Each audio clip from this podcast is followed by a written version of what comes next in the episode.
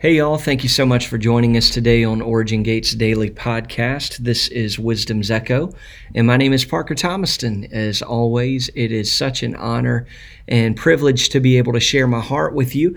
And today I want to talk to you about the process of searching out. So, this is going to start off in Psalm chapter 139.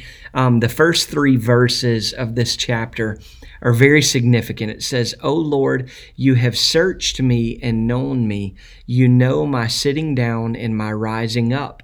You understand my thoughts afar off, and you comprehend my path and my lying down, and are acquainted with all my ways. If we skip down to verses 23 and 24, this is really what I want to get into. It says, Search me, O Yahweh, and know my heart. Try me and know my anxieties, and see if there is any wicked way in me, and lead me in the way of the everlasting. So I want to pose a question to you. If Yahweh has already searched and He knows you, He knows your thoughts, your ways, everything that is possibly known, then why would we ask Him to search us again? Well, it, it's this is the the meat of what I want to jump into. Let's look at this word search. So in the Hebrew, it is a word called kahar call car, excuse me. Uh, there's a Q in there. Um, this word traditionally means to investigate an area of influence, but it's made up of ket, kuf, and resh. So ket has to do with the wall or the boundary of what we allow to identify a territory. Now, this is extremely important because you you either have an opportunity to gain ground or forfeit what was designed for you when we look at boundaries and property lines. Um, Kuf represents the sun on the horizon, and it has an interesting relationship with time. And Resh represents the head, the beginning, or the top. And so, w- what we see is that although Yahweh has already searched, there is also an extended invitation given for him to search us again. So, what I find the most important about this verse is that there is something very important about progression now, Winston Churchill has a million quotes. Um, a, a, lot of them are very significant. But once he said this about change, he said, To improve is to change, but to be perfect is to change often.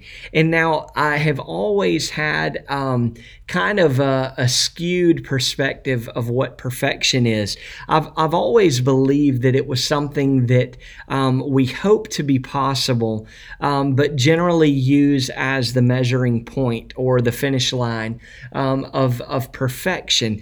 And I, I have found that Yahweh desires and has also created an opportunity for us to be perfect. But I think that that means that we have to change. And this is not transforming into into something that we're not. I think it that change really has to do with stripping away um, the things that are contrary to Yahweh's word over our life. So what is projected outside of us is done through a lens of what remains within. Now, who is is searched? Well, you and I must take ownership of this. This is is not about the path that our neighbor is moving towards. It's not about what our friends and family members are doing. This is about you and I walking in the fullness of what Yahweh is revealing to us. And so what is within? Well, well there's a different approach here because I'm not talking about self-examination. I, I want to encourage you today um, to allow ourselves to evaluate areas of influence that we allow to affect our behavior because I believe that the answer is to set ourselves to desire the heart of Yahweh. And as we honor Him, He will reveal the next step and lead us in the way of the everlasting. So, this progress to perfection is, is not an unattainable um, finish line or point um, that, that we can hopefully get to. I believe this perfection is us truly being seated in a position of rest that is aligned with the words that Yahweh has spoken over our lives. So everything that is contrary to that word has no right to remain um, within us, within our thoughts, within our heart, within our actions.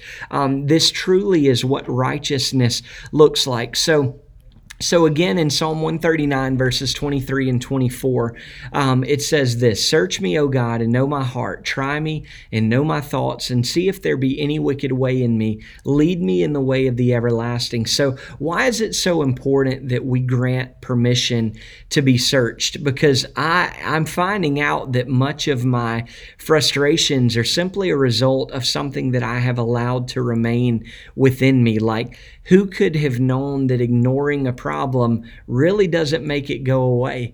And as mature sons and daughters, I believe our responsibility is, is not to just disregard these issues, but rather to face them um, with the authority that Yahweh has given us to govern our heart and our mind and deal with them honestly. So I mentioned the quote from Winston Churchill uh, just a minute ago, and it says, To improve is to change, to be perfect is to change often. So there's another translation of Psalm 139 that I want to read to you. It says, God, I invite your searching gaze into my heart. Examine me through and through. Find out everything that may be hidden within me.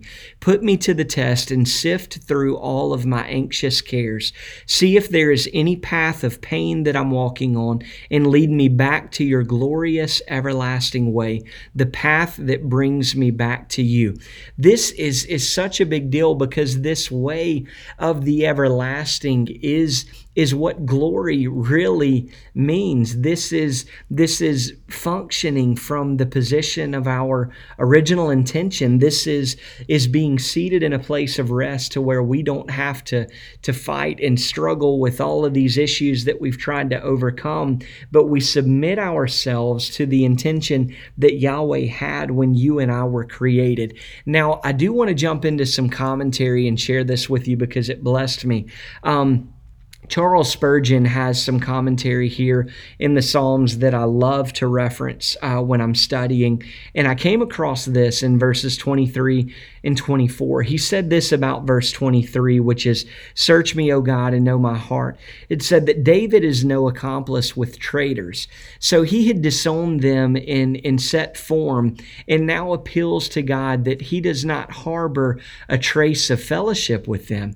He will have Yahweh search him and search him thoroughly till every point of his being is known, read, and understood. For he is sure that even by such investigation there will be found in him no complicity with wicked men. He challenges the fullest investigation, the innermost search that he had had need to be a true man who can put himself deliberately into such a crucible path. So yet we may each one desire such searching, for it would be a terrible calamity to us for sin to remain in our hearts unknown and undiscovered. Try me now and know my thoughts. Exercise any and every test upon me. By fire and water let me be examined. Read not alone the desires of my heart, but the fugitive thoughts of my head. Know with all penetrating knowledge all that is or has been in the chambers of my mind.